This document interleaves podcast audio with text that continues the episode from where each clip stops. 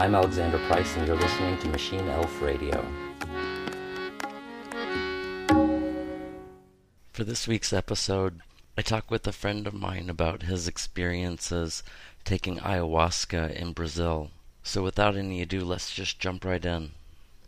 Uh, I, I, first became interested in it in in high school. You know, before I did any psychedelics at all, I, I had heard of ayahuasca. I think I used to read uh, Erowid's Vault in high school, and I yeah, I, I came across ayahuasca, and and I I can I can remember reading about alien experiences uh, with with with people under the influence of ayahuasca. So I was I was fascinated by it.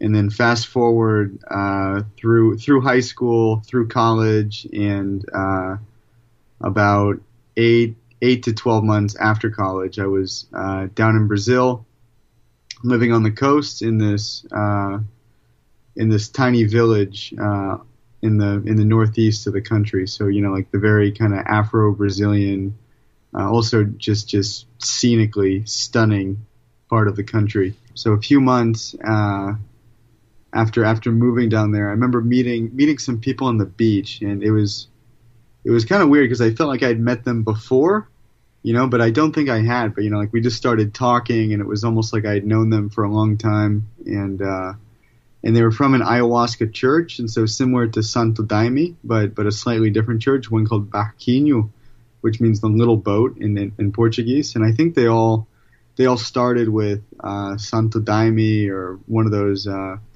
Reunião do, do Vegetal. Like there are all these ayahuasca churches which started in the Amazon, I think in the 40s, and then you know like all you know like all the all the all the different religions of the world, they had schisms and they and they developed into uh, into smaller churches. And, and so the one that I uh, participated with was Barquinho.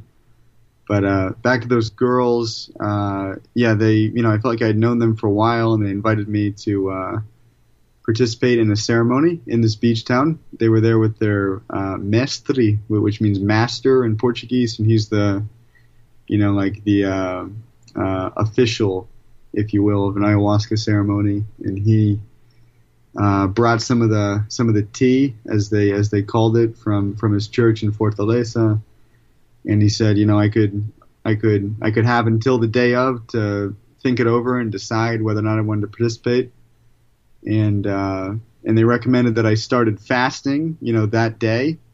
I think it was it was uh, three or four days from that from that point from that time when I met those girls and said, you know, you know, if you do want to participate, it's it, it's wise to start fasting now you know, fasting deepens the experience, and so I, I did start fasting with the mindset that I would I would decide uh, more or less on the day, on the morning when when the ritual was taking place. And so, you know, the morning came, like I said, about four or five days hence, and uh, and I was, yeah, I was feeling feeling adventurous, and so I I, I decided to go. Had you ever taken any kind of psychedelic before? No, no, I never had. No, n- never had. It smoked. Uh, had smoked pot, but it never. So it was a big adventure. Taken, uh, any, any.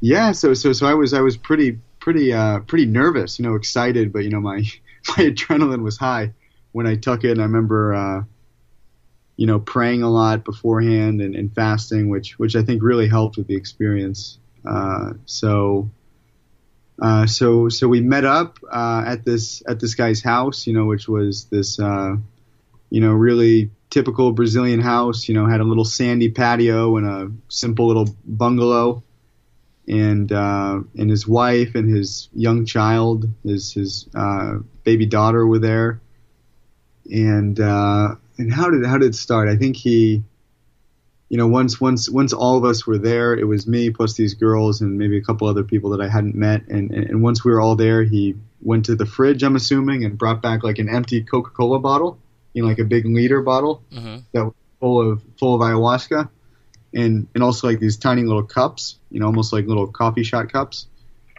And uh, and we prayed before, you know, we we we we said some kind of uh, uh, Catholic liturgy. I'm guessing it was in Portuguese, but we said, you know, uh, a series of Hail Marys and uh, Our Fathers beforehand, and then uh, and then he gave uh, all the all the female participants little little shots of it first, and he would he would bless it, and then they would they would take it almost almost identically to a shot, and then uh, and then when when my term came, I remember the smell was overpowering. You know, it's it, it's like a liquid liquid wood. It smells. Uh, yeah, almost like if you were to put like bark in a blender or, or something like that. It's got this this very distinctive smell, which I can still I can still recall vividly if I if I stretch my memory back. I, I can still I can still almost feel like the uh, recoil from the from the stench of the stuff. But uh, but yeah, I, I managed to put it down, knock it back, and then uh, I went and I uh, laid back in a hammock, and about an hour passed, I think, and, and nothing really happened at all. And so and so the Mestre's wife came over and uh, you know asked me if I was feeling anything, and I said I was not. And so she uh, came back with another cup, you know, same same thing, full of ayahuasca, and uh, yeah, knocked back another one. And then I think within 20 minutes of uh, knocking back that, that second one, I started to notice my, my hearing was much more acute, or at, at least I was thinking my hearing was more acute. You know, I could hear hear cars, you know, miles down the road, and hear four wheelers. I, I, I, I thought I could hear airplanes, you know, very almost almost like disturbingly loud in my ears. Yeah, yeah. Uh, and then and then and then my body kind of start to started to feel heavy, started to melt into the hammock, and uh, and I knew you know the journey was starting. And uh, yeah, I remember that first time. Uh, oh God, I, I haven't thought about it in a while, but um, but yeah, you you feel or I felt very connected with. Uh, you know the spirit world. I kind of had this sense that I was going back to a place I had I had been uh, before, a place that was really familiar to me, but uh, I had forgotten about. You know, there was definitely that sense of like amnesia and uh, re-remembering uh, a prior state of being or you know a prior plane of existence, and uh, it was like one of those things. It was almost like you know of course, you know, I'm much older than my body. I was 23 at the time, so it was like, you know, it's it, it's you know really obvious that I'm, you know, I'm older than 23 years old, even if this you know body that I have now is only 23. And I remember that being something that I just knew, you know, in in my gut. Uh, and then and then I didn't really have visions uh, that time, but I remember just just just having amazing thoughts, you know, just like stretching my memory back to my childhood and just and just seeing everything as uh, incredibly beautiful. You know, just just just just seeing everything as you know not just not just like superficially beautiful, but like almost like unspeakably beautiful. You know, just like the whole span of my life and just like the you know fact that I had a body. You know, it's just like everything. You know, it's just amazingly good and beautiful. And uh, I remember thinking about you know the different people in my life who, who I consider loved ones. You know, I thought about my parents and my sisters and my dear friends and uh, you know even even some of my exes and people like that. You know, people I had been intimate with, and uh, yeah, I remember feeling this uh, really profound sense of uh, richness in my heart. You know, like oh my God, like this is you know so so blessed. You know, all this all this love that I have in my life and love that I've shared and love that I've given. So so yeah, I remember remember, yeah, really feeling uh, purified. You know, almost like I was, you know, peeling back the layers of my heart. You know, to when I was like a child, and like you know, being able to perceive beauty and being able to, uh, you know, feel feel the emotion of beauty was was very easy. You know, very very natural, and like almost like maybe that had been kind of like crusted over. You know, with just emotional baggage and you know disappointments and frustrations and things like that. But yeah, it was it was really just a sense of uh, kind of blessedness to everything into my life. And like also, you know, I was in this place, you know, which I've always felt was very blessed. You know, this place that's like drenched in sunshine and you know, kind of kissed by the ocean breeze, and you know, has just just really you know happy people in general, kind of happy, simple people in general. You know, fishermen and you know, kind of you know, mixed race Brazilian people, and, and so I just felt like, oh, you know, kind of like the blessedness that I'm feeling might be like a reflection of the of the blessedness of the place where where I was living. And so uh, it, it sounds like you did it more than once. Yeah, and so uh, and so then then I did it again. Uh, you know, it was a positive experience. Uh, I remember even calling my mom afterwards, and you know, you know, kind of kind of like those uh, counseling sessions with MDMA. I felt like all the barriers had been broken down. You know, I could just like really tell my mom how much I appreciated her, and you know, likewise with my dad. You know, which which which always has been difficult. You know, kind of barriers that I erected against family members, but but yeah, that was very easy to tell them that I loved and appreciated them. And then uh, and then I went to Fortaleza. Uh, I think I went there for for a non uh, ayahuasca motive. You know, I had to you know do some paperwork or see somebody, but I ended up staying there for the weekend and you know linked up with the same group of people and. Uh, went to their church and, and they were very gracious. They picked me up where I was staying in in Fortaleza, and they drove me uh, about 90 minutes, you know, outside of the city to their church, which was up in the mountains, also in a really just beautiful place. And uh, and that same uh, Mestre was the one who was um, officiating uh, this ceremony, and so I uh, decided to participate again. Uh, and, and yeah, that time I remember he he gave me like a little bit extra. Like I took some more, and then you know I, I was I was feeling it that time and then maybe like a couple hours into the service, they uh, invite participants to go back up and, and, and, take another dose of ayahuasca. And I remember, uh, I remember consciously wanting to go up and like being being pulled to go up and take another dose. And so I went. And I remember like he pulled he poured me like a, you know, almost to the brim kind of shot.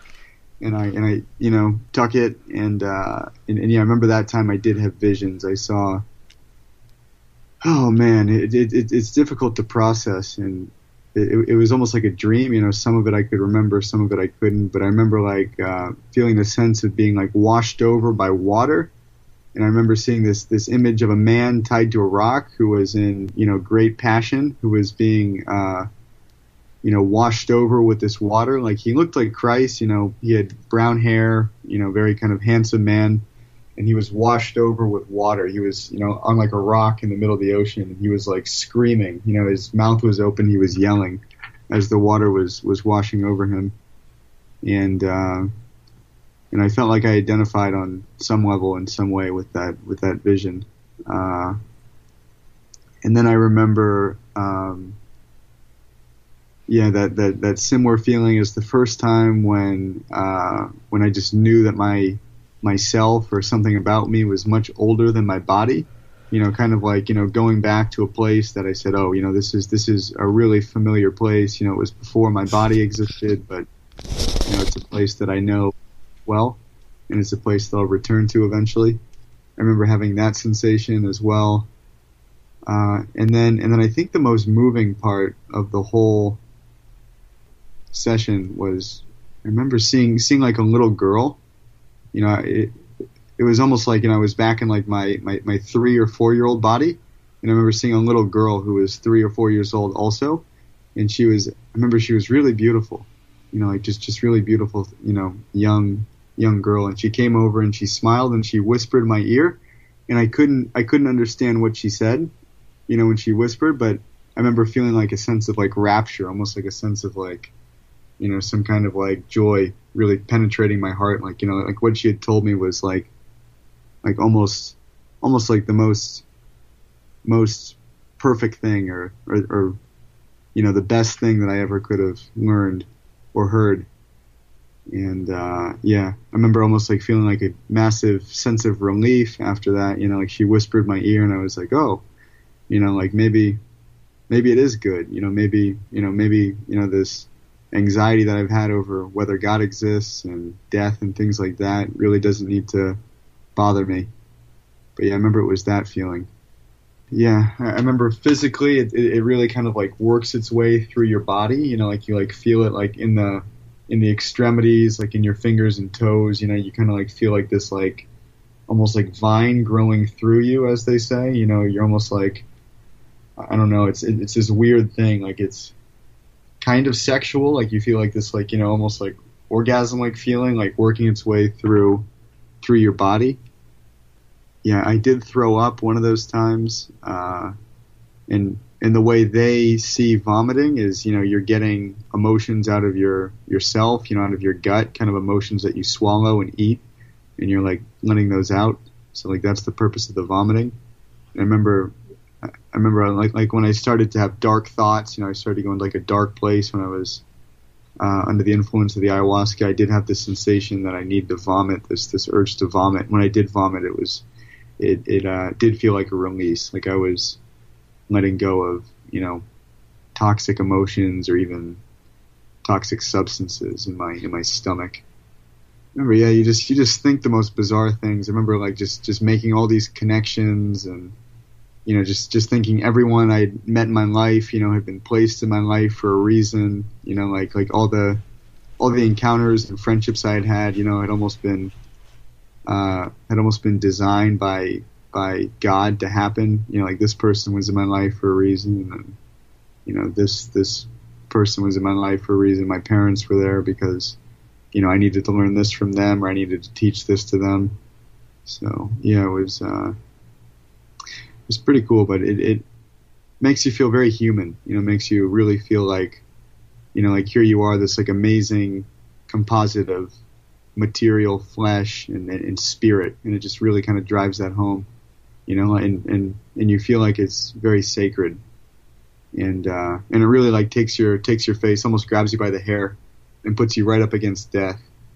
You know, I think that's why it's called the vine of the souls because it really does make you, you know, almost, you know, put your put your face right up against your mortality. You know, it drives it home really hard. You know, like oh, okay, you know, death death is coming. It, it's not abstract. Like this is this is going to come. I can almost I can almost feel it and taste it.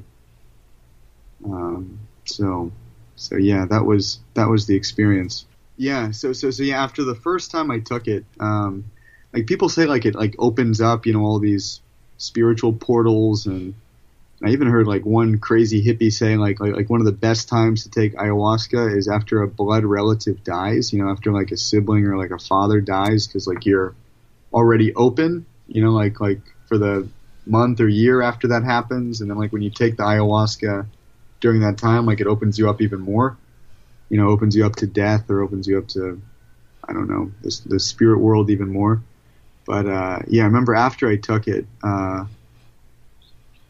yeah, I was I was uh, I think I was hitchhiking through some part of Brazil, and you know ended up staying with uh, with some guys that I met, you know, at a at a bar or restaurant or something, just you know, local guys. And the custom down there is, you know, people people let you let you sling a hammock in their patio if uh, if they trust you. So so you know, these guys said, you know, if you need a place to stay, just sling you know sling your hammock in our in our veranda, and no problem.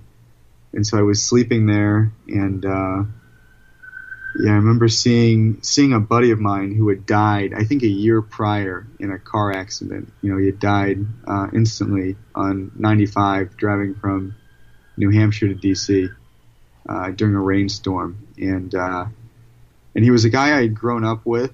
Uh, you know, not not a particularly close friend, but you know, you know, a guy that I had formed an early bond with in boarding school. You know, gone through a very formative phase with you know, like we didn't come out of it particularly close, but, but you know, nonetheless, we had, you know, shared a lot of uh, adolescent triumph and terror together. Uh, and, and, so when he died, uh, I didn't go to his funeral, and uh, and some people called me and said, you know, hey man, you know, why didn't you, why didn't you uh, book a flight down for the funeral? You know, this is this is a guy that you know you grew up with, and uh, yeah, and I decided not to go. And so about a year later, when I was asleep in this in this hammock on this guy's porch, I remember seeing seeing him in a dream and, and, and talking to him in the dream, and then it started to dawn on me that uh, he was dead. You know, I, I think first I realized he was dreaming, or simultaneously realized that I was dreaming and I was talking to someone who had died. And so and so when I when I realized that, like I looked at him differently, and he he he realized that I recognized that he was he was dead, and then he started to kind of fade away, and it got really sad. You know, like the like the atmosphere of the of the dream got got got got really sad. But you know, I kind of like looked at him like that. You know, like when the when the uh, revelation came, and then and then he knew that I knew, and then he started to kind of fade away. But but but but uh, but I remember thinking that you know the reason he had he had come was because you know I didn't go to his funeral. You know, it was almost like like like he was sad. You know, wherever he was, he was he was disappointed or sad that I hadn't gone to his funeral. And so I remember I, when when I woke up, you know, I kind of woke up with a chill, and I remember thinking, uh, you know, if I ever see him again in a dream or wherever, you know, I'll make sure to tell him that, you know, I'm terribly, terribly sad that that he died, and I was, you know, I was affected by, uh, you know, by the loss, and uh, and I'm pretty sure I did see him again. Yeah, I'm pretty sure I did see him, and it was cool because because when I had the next dream when I saw him, I actually did uh, actually did remember that uh, resolve to say that to him, and so I was prepared the next time I saw him. And I said, "Hey, dude, you know, like I, I, I really, you know, like, like first of all, I know you're dead. You know, don't try to run away from me. And second of all, like I'm really sorry that, you know, like you, you, you left us the way you did. And uh, you know, obviously you're, you know, you're missed by me and by many. And so, and I think I think he liked hearing that. But but it was the weirdest thing, and I don't know, maybe Professor Patton knows knows something about this, or you know something about this. But it's almost like the dead people in in dreams are like embarrassed or like kind of like like don't want you to know that they're dead or something. I don't know.